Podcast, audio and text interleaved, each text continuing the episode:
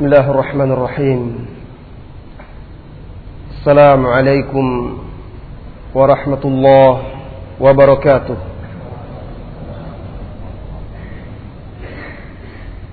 إن الحمد لله نحمده ونستعينه ونستغفره ونعوذ بالله من شرور أنفسنا وسيئات أعمالنا. من يهده الله فلا مضل له ومن يضلل فلا هادي له. أشهد أن لا إله إلا الله وحده لا شريك له وأشهد أن محمدا عبده ورسوله صلى الله عليه وعلى آله وأصحابه ومن سار على نهجه وتمسك بسنته إلى يوم الدين وسلم تسليما كثيرا أما بعد saudara-saudari kaum muslimin dan muslimat yang semoga senantiasa dirahmati oleh Allah Subhanahu wa taala. Alhamdulillah pada malam hari ini Allah Subhanahu wa taala masih melimpahkan kepada kita nikmatnya. Dan nikmat paling besar yang dilimpahkannya kepada kita yaitu taufik bimbingan untuk duduk di rumahnya menuntut ilmu. Yang dengan ilmu itu jalan jalan kita menujunya akan terang. Dengan ilmu tersebut kita bisa membedakan antara yang hak dengan yang batil. Memilah dan memilih jalan yang seyogyanya kita tempuh serta jalan yang harus kita jauhi. Pada malam yang berbahagia ini kita kembali melanjutkan risalah surat salah seorang ulama besar abad ke-9 Hijriyah yang ditulisnya sebagai nasihat kepada salah seorang saudaranya Ulama yang kita maksud adalah Ibnu Qayyim Al-Jauziyah rahimahullahu taala. Dan malam hari ini kita masuki pasal baru dari risalahnya tersebut.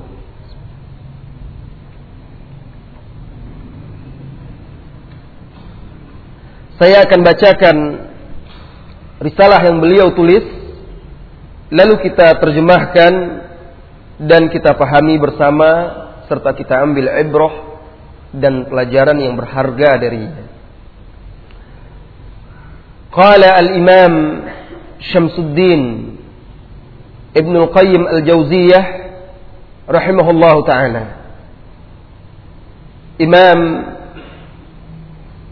Ibn Qayyim Syamsuddin Ibn Qayyim al-Jauziyah rahimahullahu taala berkata, faslun fasal. Wa mimma yanbaghi al-i'tina'u bihi 'ilman wa ma'rifatan wa qasdan wa iradatan. Dan di antara perkara-perkara yang semestinya diperhatikan dan dijaga baik ilmunya, pengetahuannya maupun pengamalannya. Yaitu al-ilmu bi anna kulla insanin bal kull bal kulla hayawanin إنما يسعى فيما يحصل له اللذة والنئيم wa thibal 'aish. Kata beliau, di antara perkara yang wajib kita pelajari dan kita cari serta kita amalkan yaitu setiap kita hamba yang hidup di dunia ini harus mengetahui bahwasanya setiap manusia bahkan setiap hewan bukan hanya manusia setiap hewan mereka itu hanya berusaha untuk mendapatkan kelezatan, kenikmatan dan kehidupan yang baik.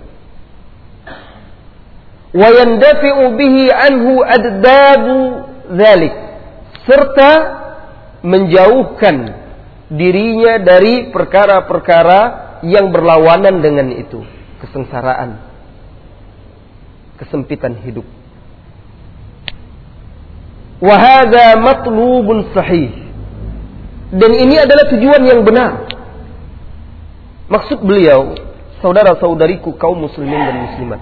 Siapa pun yang hidup di dunia, jin, manusia, bahkan seluruh makhluk hidup hewan yang di dunia ini.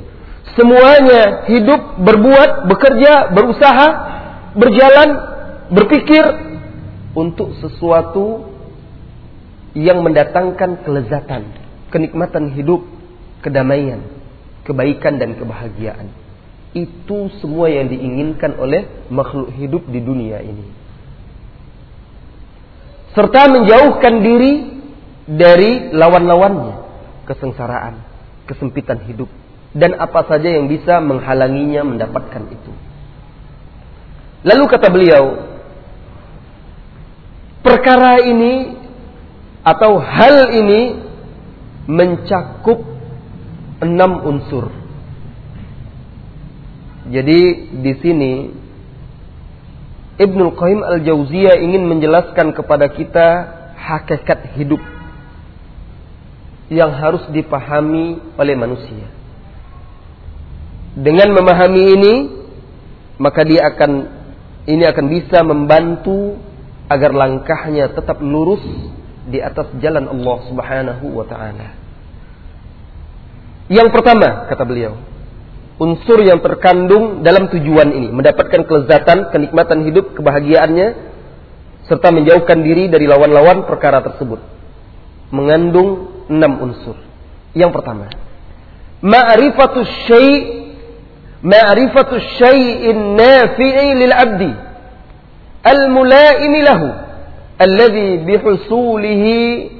ladzatuhu wa farhuhu wa sururuhu wa sururuhu wa tibu 'aishi. Yang pertama, mengenal, mengetahui, memahami sesuatu yang bermanfaat bagi hamba. di mana dengan mendapatkan atau mengenal serta mengetahuinya, hamba akan merasakan kelezatan hidup, kegembiraan, kebahagiaan, ketenangan, ketentraman dan kedamaian. Untuk mendapatkan cita-cita kebahagiaan hidup itu, dia harus tahu dahulu apa yang bermanfaat untuk dia. Apa yang bisa berguna bagi dia untuk mendapatkan cita-citanya ini. Kebahagiaan hidup ini. Ini yang pertama. Nanti dijelaskan satu persatu. Perkara-perkara ini. Kemudian kedua, setelah dia tahu apa yang bermanfaat bagi dia untuk bisa menggapai kebahagiaan hidup itu. Maka yang kedua yang harus dia ketahui, ma'rifatut tariqi al-musila ila dhalik memahami jalan yang akan bisa mengantarkannya. Yang pertama, sesuatu yang bermanfaat, perkara-perkara yang bermanfaat selain daripada jalan. Yang kedua, jalan yang harus dia tempuh untuk mendapatkan itu. Ini bekal. Yang pertama tadi bekal. Yang kedua adalah jalan. Asalis yang ketiga kata beliau sulukut tariq. Dia sudah punya bekal dia sudah mengetahui jalan. Yang ketiga dia harus menempuhnya. Menempuh jalan. Yang keempat, ma'rifatud dar al-mu'dhi al-munafir alladhi ya, alladhi yankadiru alladhi yankaddu alaihi hayatuhu. Yang keempat, hamba ini yang sudah memiliki bekal, sudah mengetahui jalan lalu menempuhnya, dia harus tahu perkara-perkara yang mendatangkan mudarat bagi dia. Yang bisa menghentikan langkahnya, membuat kehidupannya keruh. Dia harus tahu apa saja yang bisa menimbulkan mudarat bagi hidup dia. Apa saja yang akan bisa menghilangkan dan merampas kebahagiaan hidup dia. Ini harus dia pelajari juga. Al-khamisu dan yang kelima. Ma'rifatut tariq allati idza salakaha afdat bihi ila dhalik. Dia harus tahu juga jalan-jalan yang kalau dia tempuh jalan tersebut bisa mencampakkannya kepada kesengsaraan. Jalan yang mendatangkan mudarat tadi. Dia harus tahu jalan-jalan maksiat, jalan-jalan kekufuran, jalan-jalan kefasikan. Dia harus tahu. Jalan-jalan bid'ah, dia harus tahu. Sehingga dia tidak terjerumus kepada bid'ah, kepada maksiat, kepada kesyirikan tersebut. Dan yang terakhir yang keenam. Menjauhi jalan yang mengantarkan dia kepada perkara yang bermudarat atau membahayakannya tadi. Nah, saudara-saudari kaum muslimin dan muslimat, dengan enam perkara inilah seorang hamba bisa meraih kelezatan, kebahagiaan, kenikmatan, kebaikan, kedamaian hidup tanpa enam perkara ini. Jika tidak sempurna dia dapatkan, bisa jadi kebahagiaan yang dia capai tidak sempurna atau langkah dia terhalangi. Atau jalan dia tersendat-sendat. Atau kalaupun dia sampai itu pun dengan susah payah berat dan lama sekali. Apabila enam perkara ini sempurna diraih didapatkan oleh seorang hamba sempurnalah kebahagiaan di dunia sebelum dia mendapatkan kebahagiaan di akhirat. Apa kata beliau? Wa kullu aqilin yas'a fi hadhihi al-umur. Setiap orang yang berakal berusaha untuk meraih enam mendapatkan enam perkara ini. Saya ulangi lagi enam perkara ini satu persatu. Yang pertama, bekal. Mengetahui sesuatu yang bermanfaat. Apa yang bermanfaat bagi dia bisa menjadi bekal. Yang kedua, mengenal dan mengetahui jalan yang bisa mengantar dia kepada sesuatu yang bermanfaat ini. Yang ketiga, menempuh jalan itu. Mulai dari yang keempat sampai yang keenam, lawan dari satu, dua, tiga. Yang keempat, mengetahui yang berbahaya dan mendatangkan mudarat bagi dia. Yang kelima, mengetahui jalan yang bisa mengantarkan, menyeret dia kepada perkara yang mendatangkan mudarat. Yang keenam, menjauhi jalan tersebut. Maka, kata beliau, setiap orang yang berakal, lihat, orang yang berakal, dia akan berusaha untuk mendapatkan enam perkara ini. Lakin aktsaran nasi ghal ghaltun atau ghalata fi tahsil hadzal matlub al mahbub nafi tetapi mayoritas manusia keliru dalam meraih cita-cita ini dalam mendapatkan sesuatu yang dia cintai dan bermanfaat Kenapa? Bisa jadi karena dia tidak paham dan tidak mengenal sesuatu yang bermanfaat ini. Atau dia tahu yang bermanfaat itu apa. Tetapi dia tidak mengenal jalan yang bisa mengantarkan dia kepada yang bermanfaat itu. Atau bisa jadi dia sudah tahu jalannya. Tetapi dia tidak menempuh jalan tersebut. Dia memiliki bekal, dia tahu sesuatu yang bermanfaat yang akan dia capai dan dia tuju. Dia mengenal jalannya, dia menempuhnya. Tetapi dia buta terhadap perkara-perkara yang bisa mendatangkan mudarat.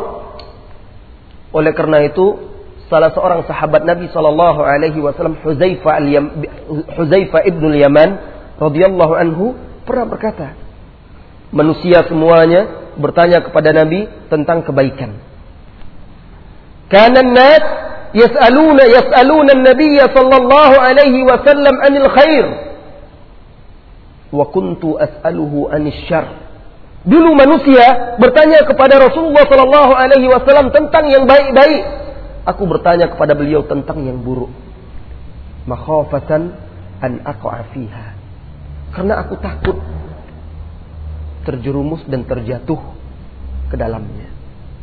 Bahkan Umar radhiyallahu anhu pernah menegaskan apabila di satu generasi itu tumbuh generasi yang tidak mengetahui maksiat, mengetahui maksiat itu bukan berarti melakukannya. Maksudnya mengetahui kalau itu berbahaya dan terlarang. Jika tumbuh di satu generasi, di satu masa, generasi-generasi yang tidak mengenal perkara yang berbahaya, mendatangkan mudarat bagi dunia dan agamanya, ketika itulah kehancuran, kehancuran suatu bangsa, suatu umat. Apa kata beliau? Fahadani ghaltani sababahuma sababuhuma al-jahlu wa yutakhallasu minhuma bil ilmi. Dua perkara ini, kesalahan dua ini. Yang pertama, tidak mengetahui sesuatu yang bermanfaat. Yang kedua, tidak mengenal jalannya. Penyebabnya adalah kebodohan, kejahilan. Dan cara lepas dari itu adalah ilmu. Barang siapa yang ingin mengenal apa yang bermanfaat bagi hidup dia di dunia dan di akhirat, ingin mengetahui jalan yang harus dia tempuh untuk mendapatkannya, dia harus belajar, harus duduk di majelis ilmu, harus mengkaji ayat-ayat Allah, dan hadis-hadis Rasulullah Sallallahu Alaihi Wasallam. Karena di dalam Al-Quran, di dalam As-Sunnah, As-Sahihah, di sanalah dijelaskan perkara yang bermanfaat bagi manusia di dunia dan di akhirat. Ketika kita jauh dari ilmu, enggan duduk di majelis ilmu, tidak pula mau bertanya, maka seseorang akan dekat dengan kejahilan. Dia pun tidak akan mengenal apa yang bermanfaat bagi dia dan jalan yang bisa mengantarkannya kepada perkara yang bermanfaat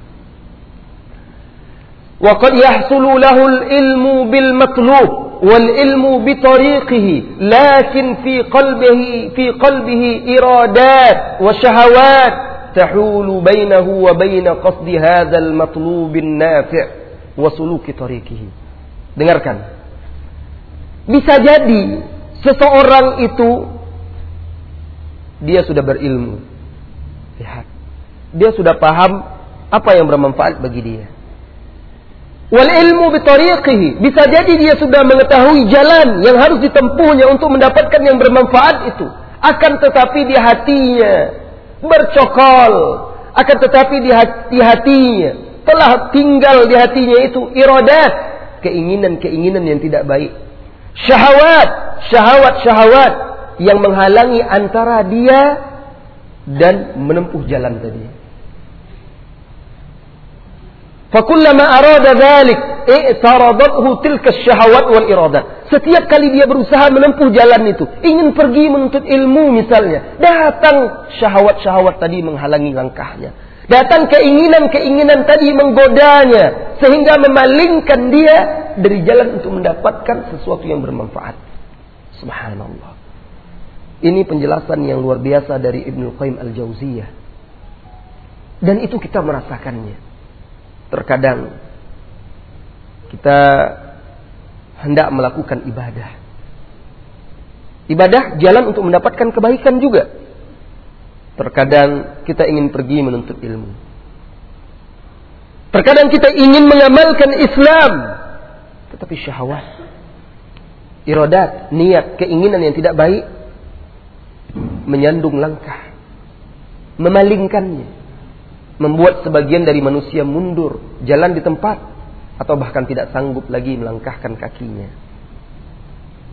Wahalat bainahu wa bainah, wa huwa la yumkinuhu tarkuha wa taqdimu hadzal matlub illa 'alaiha bi ahdi amrayn. Ketika manusia, seorang hamba yang sudah berilmu, mengetahui jalan, tetapi ada syahwat di hatinya, ada penyakit-penyakit yang menghalangi langkah dia, sesuatu yang bermubarak ini.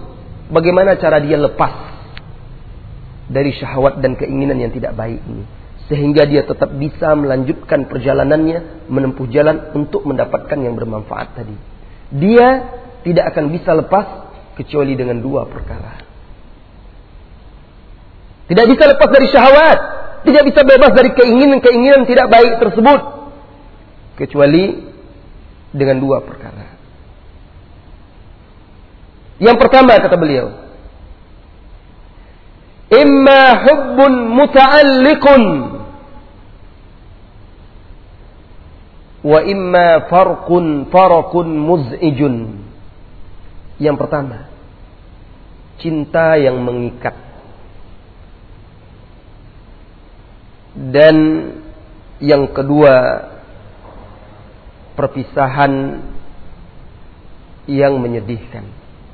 Dua perkara ini yang akan membuat dia bisa lepas dan bebas dari syahwat-syahwat. Apa yang dimaksud dengan cinta mengikat itu? Dan apa pula yang dimaksud dengan perpisahan yang menyedihkan? Dia harus menempuh itu. Dia harus mengikat cintanya. Dengan apa? Dia harus berpisah. Dengan apa? Beliau menjelaskan. فيكون الله فيكون الله ورسوله والدار الآخرة والجنة ونعيمها أحب إليه من هذه الشهوات yang pertama harus Allah Rasulnya kampung akhirat sorga dan kenikmatannya lebih dia cintai dari syahwat ini yang dimaksud dengan cinta mengikat dia harus mengikat hatinya itu dengan mencintai Allah. Melebihi dari syahwatnya itu. Dia harus mengikat hatinya itu dengan mencintai Rasulullah. Melebihi apa pun. Melebihi siapa pun dari manusia. Dia harus mengikat hatinya dengan kampung akhirat. Orang yang mengilmui, berilmu tentang akhirat. Meyakininya hakul yakin maka dia berbuat di dunia ini dengan timbangan langit, bukan timbangan bumi. Dia tidak melangkah, tidak berbuat, kecuali setelah dia menimbang apakah dicintai dan diridhoi oleh Allah Subhanahu wa taala atau tidak. Dan dia harus mengikat hatinya dengan surga. Harus dia jadikan ghayah, tujuan hidupnya adalah untuk mendapatkan ampunan dan sorga Allah Subhanahu wa taala. Wa ya'lam dan hamba ini haruslah paham dan mengerti annahu la jam'u bainahuma bahwa tidak mungkin bagi dia untuk menggabungkan antara Allah dengan syahwat cinta kepada Allah dan cinta kepada syahwat. Itu tidak mungkin bertemu. Dan tidak akan mungkin bagi dia menyatukan antara cinta dunia dengan akhirat cinta yang fana dengan sorga yang abadi. Itu tidak mungkin. Dia harus pilih salah satunya. Fayu'tiru a'lal mahbubaini ala adnahima. Maka dia harus memilih kekasih yang paling dia cintai. Sesuatu yang paling dia cintai dari yang rendah. Ini yang pertama. Mengedepankan mahabbatullah. Mencintai Allah subhanahu wa ta'ala dari syahwatnya. Kalau cinta kepada Allah itu betul-betul tertanam, maka dia akan bisa mengalahkan syahwat-syahwat dan keinginan tadi sehingga dia bisa menempuh jalan Allah Subhanahu wa taala. Beliau melanjutkan.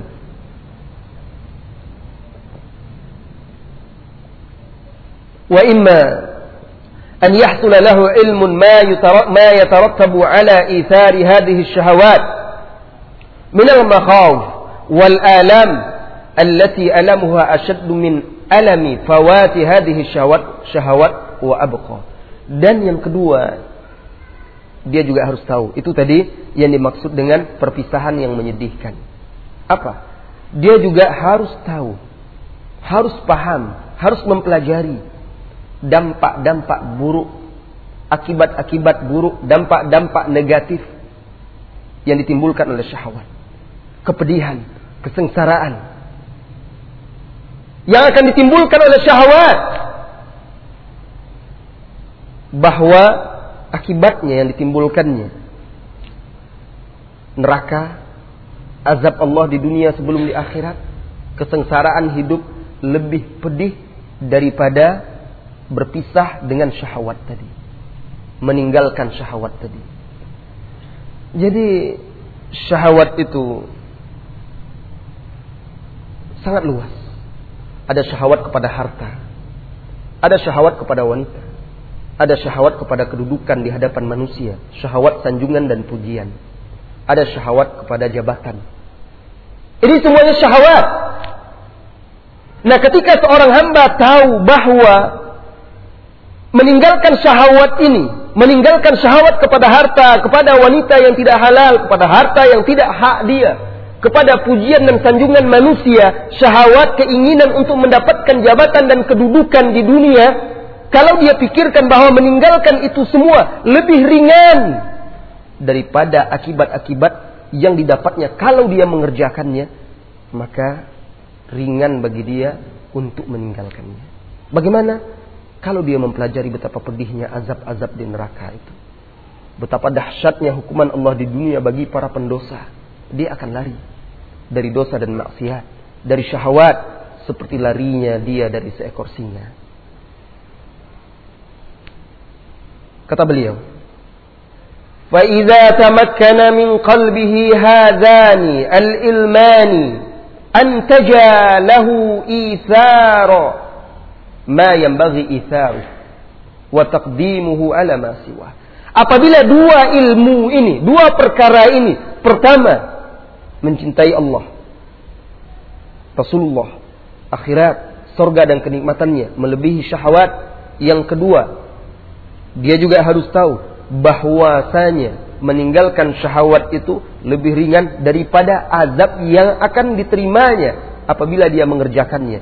Maka mudah bagi dia untuk mengedepankan, mendahulukan apa yang harus dia kedepankan. Misal, seperti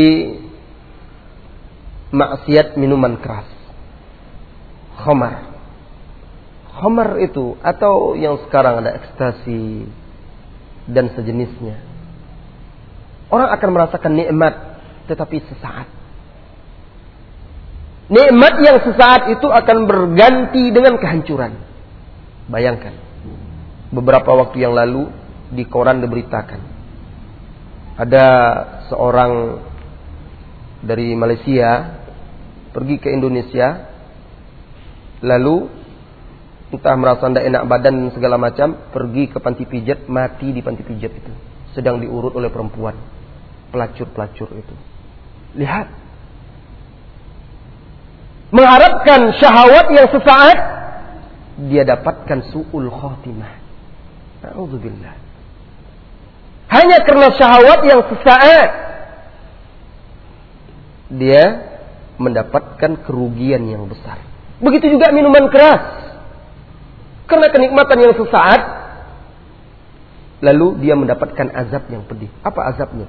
Banyak kerusakan-kerusakan yang ditimbulkan oleh minuman keras. Merusak akal, merusak jasad dia. Kemudian juga kalau dia mabuk, kejahatan-kejahatan banyak yang akan yang akan dilakukannya, yang ditimbulkannya. Perpecahan, permusuhan, perkelahian, pertumpahan darah. Bahkan terkadang keluarganya pun dirusaknya ketika dia mabuk. Lihat akibat-akibat yang ditimbulkan oleh syahwat sesaat tadi. Nah, kalau dia memikirkan akibat-akibat buruk ini, dia pasti akan mudah bagi dia untuk meninggalkan syahwat tadi. Apa kata beliau? Fa inna khasiyatal aqli Sesungguhnya keistimewaan dan kelebihan akal yang dianugerahkan oleh Allah Subhanahu wa taala kepada kita hambanya, isaru a'lal mahbubaini ala adnahima mendahulukan perkara yang paling dicintai di antara dua yang dicintai. Misalnya, ada dua perkara, perkara A dan B. Kedua-duanya kita sama menyukai. Sama menginginkan. Tetapi A ini lebih agung, lebih baik, lebih bagus dan lebih bermanfaat daripada daripada B. Seorang yang berakal pasti akan memilih kesempurnaan seperti itulah perbandingan sorga yang tidak akan mungkin bisa dibandingkan dengan apa pun di dunia ini. Maka niscaya orang yang berakal akan mendahulukan kenikmatan-kenikmatan atau yang lebih dia cintai.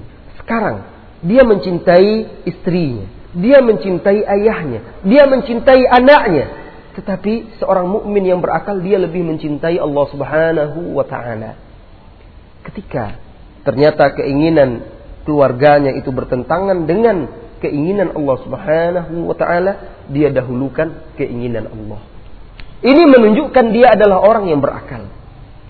Wahtimalu adnal makruhaini liyatakhallaf bihi min a'lahima. Kemudian yang kedua kelebihan akal itu bisa memilih per mudarat yang paling ringan di antara dua mudarat. Orang yang berakal itu memilih yang terbaik dari dua yang baik dan memilih yang paling ringan keburukannya dari dua perkara yang buruk. Contoh, meninggalkan syahwat seperti minum-minuman tadi. Mungkin dia akan merasakan ada mudarat. Menurut dia sebenarnya tidak ada. Tapi menurut dia dalam pandangan dia manusia mudaratnya itu mungkin dia tidak akan merasakan kenikmatan lagi. Kelezatan minuman keras tadi. Sementara mudarat yang lain yang lebih besar kalau dia minum dia akan kehilangan kenikmatan di sorga. Nah ada dua mudarat di sini. Dia harus pertimbangkan mudarat mana yang lebih ringan sehingga dia memilih itu. Tentu mudarat yang lebih ringan adalah meninggalkan meninggalkan kenikmatan-kenikmatan semu yang diberikan dan ditawarkan serta dijanjikan oleh minuman keras agar dia bisa mendapatkan kenikmatan yang lebih besar. Wa bihadzal asli ta'rifu uqulan nas dengan landasan ini engkau bisa mengukur akal manusia. Apakah orang ini berakal atau tidak? Seorang yang bijaksana ketika dihadapkan dua perkara yang sama-sama dia sukai, dia akan memilih yang terbaik. Ketika di hadapannya ada dua perkara yang mendatangkan mudarat, dia pilih yang paling buruk, yang paling ringan keburukannya. Contoh dari Rasulullah Sallallahu Alaihi Wasallam. Ketika Rasulullah Sallallahu Alaihi Wasallam hendak membangun Ka'bah sesuai dengan sesuai dengan fondasi Ibrahim. Ka'bah yang sekarang itu tidak sesuai dengan yang dibangun oleh Nabi Ibrahim. Nah, ketika Mekah ditaklukkan oleh Rasulullah Sallallahu Alaihi Wasallam, penduduk Mekah masuk Islam, Rasulullah berniat merenovasi Ka'bah mengembalikannya seperti ketika dibangun oleh Ibrahim.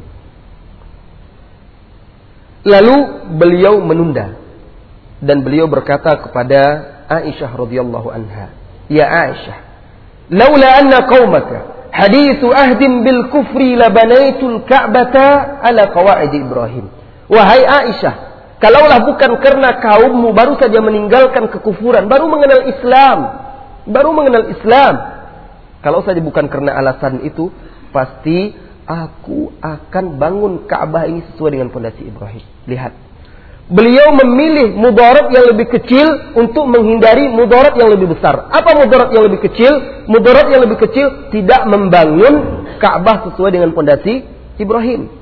Untuk menghindari mudarat yang lebih besar. Apa mudarat yang lebih besar? Kalau dipaksakan dibangun, orang ini baru mengenal Islam, kemungkinan dia akan berpaling, berbalik lagi. Dia tidak bisa menerima sebab Ka'bah ini sudah turun temurun dahulu dikenalnya seperti itu. Sudah lama berubah. Kalau seandainya dirubah, mereka baru mengenal Islam, dikhawatirkan mereka akan kembali kufur dan menganggap bahwa Rasulullah Shallallahu Alaihi Wasallam merubah ajaran Nabi Ibrahim. Nah, untuk menghindari mudarat yang lebih besar, merangkul mereka agar kokoh di dalam Islam, Rasulullah tinggalkan. Rasulullah pilih mudarat yang lebih kecil, tidak membangun Ka'bah. Subhanallah. Ini contoh. Begitu juga di medan dakwah. Kita harus pertimbangkan maslahat dan mafsadah. Mudarat. Pilih mudarat yang lebih kecil untuk menghindari mudarat yang yang lebih besar. Misalnya, saya pernah sampaikan misal tersebut di kajian di Masjid Fatimah ketika ada pertanyaan dari salah seorang jamaah yang mengeluhkan uh, dia ketika menasehati orang tuanya yang menonton televisi malah orang tuanya marah. Nah lihat ketika kita akan berdakwah misalnya, kita lihat orang yang akan kita dakwahi. Apa yang perlu didakwahi? Misalnya dia tidak sholat, kemudian dia minum minuman keras. Mana yang lebih didahulukan? kita larang minum minuman keras. Dia sudah biasa minum minuman keras. Akhirnya ketika kita larang, mudaratnya akan lebih besar. Apa? Dia sama sekali tidak mau mendengar kita. Akhirnya dia tidak jadi sholat. Meninggalkan sholat lebih besar mudaratnya daripada mabuk minum minuman keras. Karena meninggalkan sholat terus menerus secara mutlak bisa menjatuhkan dia kepada kafir dan kekal di neraka. Sementara kalau mabuk itu maksiat. Selama dia masih ada asal keimanan, dia masih beriman, dia tetap mukmin. Selama dia tidak menghalalkan dan masih menganggap khamar itu haram, tetapi dia lalai, lengah, terbujuk oleh syahwat dan nafsunya, maka dia berdosa, tetapi tidak kekal di dalam neraka. Pilih mudarat yang paling ringan. Maka mulailah mengajak dia sholat dahulu. Walaupun dia masih mabuk-mabuk. Pilih. Ini pula lah yang diajarkan oleh Allah Subhanahu wa taala kepada kita. Bahwa perintah sholat itu lebih dahulu daripada pengharaman khamar. Bahkan ketika itu pernah terjadi sahabat masih sholat dalam keadaan mabuk sehingga tidak sadar lagi apa apa yang dia baca. Kenapa? Karena tahapan-tahapan tadi. Nah, ini adalah hikmah yang luar biasa. Seorang yang bijaksana adalah orang yang bisa memilih yang terbaik dari dua yang baik dan memilih yang paling ringan keburukannya dari dua perkara yang buruk. وبهذا الأصل تعرف أقول الناس وتميز بين العاقل وغيره dengan landasan ini Kaedah ini, engkau bisa mengenal akal manusia dan membedakan antara orang yang berakal dan tidak berakal.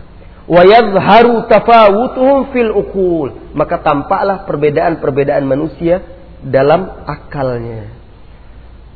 Fa'aina aqlu man athara lazzata lazzata ajilah Munghaffah munkaddah innama hiya ka'adghasi ahlam. Kata beliau, lantas mana? Akal orang-orang yang lebih mengedepankan kelezatan sesaat. Yang semu. Laksana fata morgana. Au kataifin tatamatta'u bihi min zairihi fil manam atau hanya seperti mimpi di dalam tidur. Ala lazzatin. Dia merasakan kenikmatan di dalam mimpi. Mana akal orang-orang yang mengedepankan kenikmatan semu ini? Ala lazzatin. Hiya min a'zamil lazzat. Mengedepankannya daripada kelezatan yang paling agung dan paling besar. Jadi di sini beliau memberikan perumpamaan yang menakjubkan. Bahwa syahwat apa pun bentuknya itu hanya seperti mimpi. Orang bermimpi, dia merasakan nikmat di dalam mimpinya itu. Mimpi makan yang enak, setelah bangun rupanya mimpi. Seperti itulah dia merasakannya.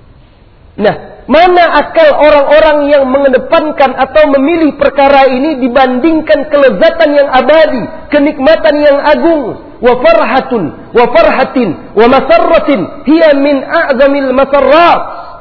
Lebih mengedepankan dan memilihnya daripada kegembiraan yang paling agung. Daimatin la tazul, wa la tafna, wa la tanqati kekal abadi, tidak sirna dan tidak pernah terputus. Faba'aha bihadhihi al-ladzah al-faniyah allati bil alam. Lantas orang yang tidak berakal ini menjual atau menukar kenikmatan yang abadi ini dengan kenikmatan yang fana ini yang dikelilingi oleh kepedihan-kepedihan. Wa inna ma hasalat bil alam yang dia mendapatkannya hanyalah dengan kepedihan-kepedihan wa akibatu wa akibatuha al-alam dan juga akibat-akibatnya kepedihan juga. Coba lihat. Orang yang haus jabatan. Lalu dia bersusah payah dengan susah berhutang ke sana kemari memodali dirinya untuk mendapatkan kedudukan tersebut. Sebentar saja kedudukan sirna berakhir dengan kepedihan juga orang yang berzina. Begitu juga sembunyi-sembunyi, ketakutan ini itu dan segala macam berakhir dengan kepedihan juga. Dia hanya mendapatkan yang sesaat itu dengan kesusahan, kesulitan, kepedihan berakhir dengan kepedihan juga. Dengan kesusahan dan kesulitan juga. Falau qayasal aqil baina ladzatiha wa alamiha wa madarratiha wa manfaatiha lastahya min nafsihi wa aqlihi Kalaulah seorang yang berakal menganalogikan, mengkiaskan antara kelezatan dan kepedihannya, antara mudarat dan manfaat. Kalau dia timbang, dia ukur dari syahwat itu, antara kelezatan dan kepedihannya. Dia ukur mana sebenarnya yang lebih besar antara manfaat dan mudaratnya. Lastahya min nafsihi wa akli. Pasti dia malu pada diri sendiri dan pada akal dia. Kaifa yas'a fi talabiha? Kenapa? Dan bagaimana bisa dia berusaha mendapatkan sesuatu yang fana dan hina itu? Wa zamanahu fi istighali fi istighalihi biha. Dan menghabiskan waktu dia menyibukkan waktu dia menyia-nyiakannya untuk mendapatkannya. Fadlan an ithariha ala ma la ainun ra'at. Apalagi dia memilih dan mengedepankannya daripada surga yang tidak pernah terlihat oleh mata. Tidak pernah terdengar oleh telinga. Tidak pernah pula terlintas dan terbayang di hati manusia bagaimana besar dan agungnya kenikmatan dan kelezatan di sana Lalu beliau membawakan firman Allah Subhanahu wa taala di surah Taubah. Di mana Allah Subhanahu wa taala membeli dari hamba-hambanya yang beriman. Apa yang dibeli oleh Allah? Jiwa mereka. Harta mereka. Dengan apa Allah beli? Dengan sorga. Dan akad jual beli ini diserahkan oleh Allah melalui Rasulnya Sallallahu Alaihi Wasallam dan Anda sudah menetapkan akad itu ketika Anda mengikrarkan dua kalimat syahadat. Yang berarti Anda telah menerima apa yang dibeli oleh Allah Subhanahu wa taala tersebut. Allah Subhanahu wa taala berfirman, "Inna Allah ashtara minal mu'minina anfusahum wa amwalahum bi anna lahumul jannah." Sesungguhnya Allah membeli dari orang-orang yang beriman jiwa mereka, harta mereka. Bahwasanya mereka mendapatkan sorga kalau mereka mau menjual jiwa dan harta mereka. Kepada siapa? Kepada Allah. Dan Anda telah berjanji, Anda telah menyetujui akad itu yang disampaikan oleh Rasulullah sallallahu alaihi wasallam. Fasilatu rabbus samawati wal ard mushtariha dan maka perniagaan Rob pemilik langit dan bumi ini siapa yang akan membelinya والتمتع بالنظر إلى وجهه الكريم وسماء كلامه منه في دار ثمنه lalu merasakan mendapatkan nikmat bisa melihat Allah bisa melihat wajah Allah yang mulia dan mendengarkan pembicaraannya di sorga adalah harganya Waman jaro ala yadihil aqdu rasuluhu. Dan akadnya ada pada tangan Rasulnya. Kaifa yaliku bil aqil an yudayyi'a an yudayyi'aha wa yuhmilaha wa yabi'uha bisamanin bakhsin. Lalu kenapa ada orang yang mengaku berakal menyia-nyiakan surga ini? Serta melalaikan dan menukarnya dengan sesuatu yang lebih rendah dan hina fidarin zailah di negeri yang fana dan sirna. Wahal hadza illa min a'zamil ghubn? Bukankah ini adalah kerugian yang paling besar?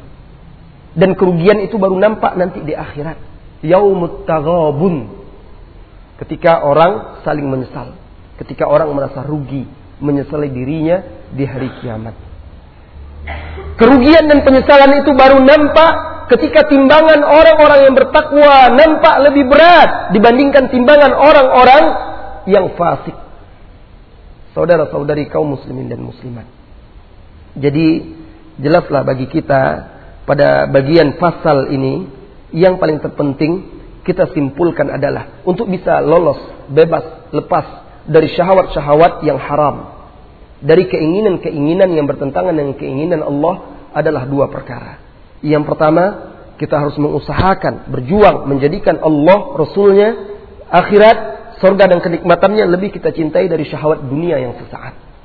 Kemudian yang kedua, kita harus memahami bahwa mudarat, marah bahaya, akibat hukuman, dosa yang ditimbulkan dari syahwat-syahwat sesaat ini sangatlah besar. Sehingga mudah bagi kita untuk mengedepankan cinta Allah dan ringan pula bagi kita untuk berpisah dengan dunia ini serta syahwat-syahwat. Sampai di sini pasal yang kita baca. Insya Allah pada pertemuan berikutnya kita lanjutkan pasal berikutnya menjelaskan enam perkara tadi. Baiklah kaum muslimin dan muslimat sampai di sini pertemuan kita mudah-mudahan bermanfaat lebih dan kurangnya saya minta maaf. Pada pertemuan berikutnya kita lanjutkan membaca risalah Ibnu Qayyim Al-Jauziyah. وصلى الله وسلم على نبينا محمد والحمد لله رب العالمين. سبحانك اللهم وبحمدك أشهد أن لا إله إلا أنت أستغفرك وأتوب إليك. السلام عليكم ورحمة الله وبركاته.